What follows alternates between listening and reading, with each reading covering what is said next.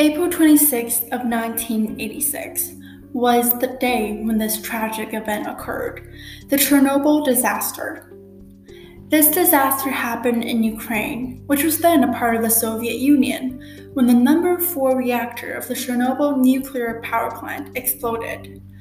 By the mistakes made by the crew, flawed control rods that were being placed in the reactor caused a power surge.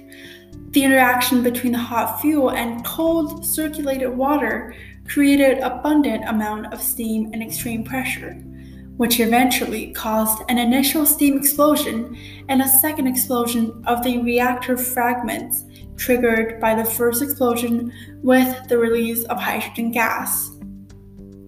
The fire lasted for 10 days and released tremendous amount of airborne radioactivity into the surrounding environment.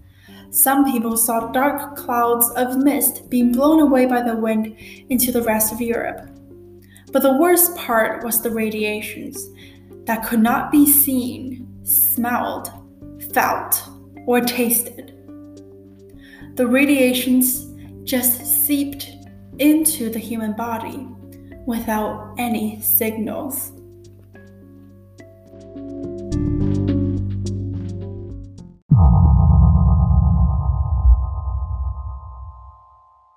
Sofia Moskalenko was a survivor of the Chernobyl disaster.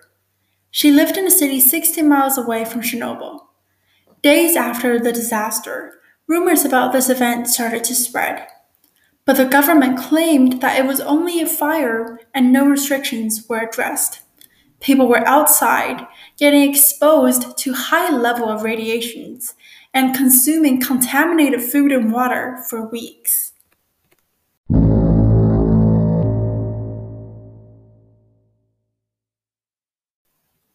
According to Sophia, it was only toward the end of May where the government started to evacuate school age children.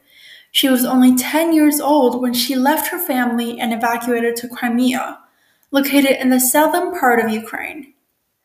Children lived under rigorous rules and schedules and suffered from physical activities and homesickness.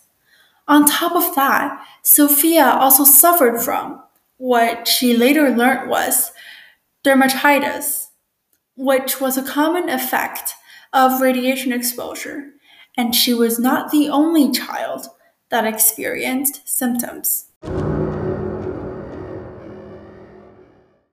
During the nighttime, she scratched her head until she felt blood under her fingernails. Scabs covered her scalp.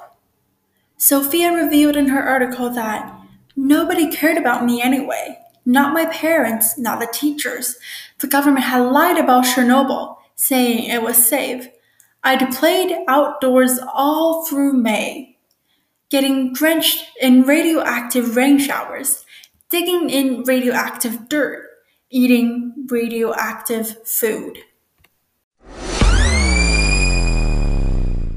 Sophia, as a survivor, was considered lucky as she did not experience more severe symptoms.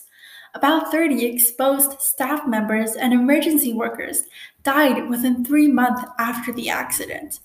At the time, authorities claimed that only a total of 50 people died due to radiation, but current estimations of the total death toll were up to 90,000, which was suggested by Greenpeace International. Moreover, the cases of cancer among children in Ukraine during the five years after the event increased by more than 90%. Furthermore, radiations not only affected the human body, it also contaminated nearby water source and vegetation, making the area completely uninhabitable, even until now.